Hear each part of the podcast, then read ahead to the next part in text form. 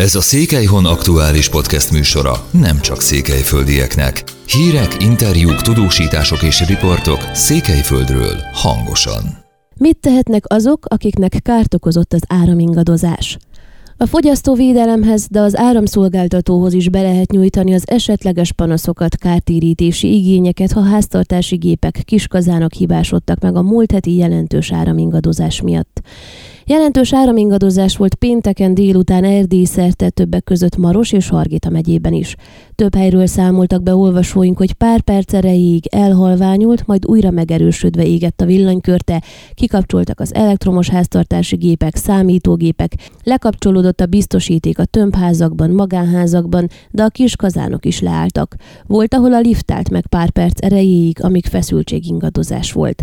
A Székelyhon érdeklődésére a Hargita megyei fogyasztóvédelmi Védelmi Hivatal igazgatója Laurencio Moldován elmondta, hogy mit kell tegyenek azok, akiknek az áramingadozás miatt háztartási gépük hibásodott meg, vagy valami más kár érte őket.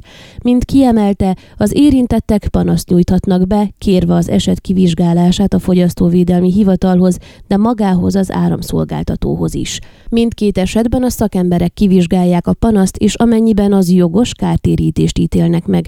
Mint az igazgató elmondta, korábban is voltak ilyen jellegű panaszok, és az áramszolgáltató jól tudja, hogy mikor milyen áramkiesés, ingadozás vagy más jellegű meghibásodás volt, és az mennyire érinti az érzékeny háztartási gépeket.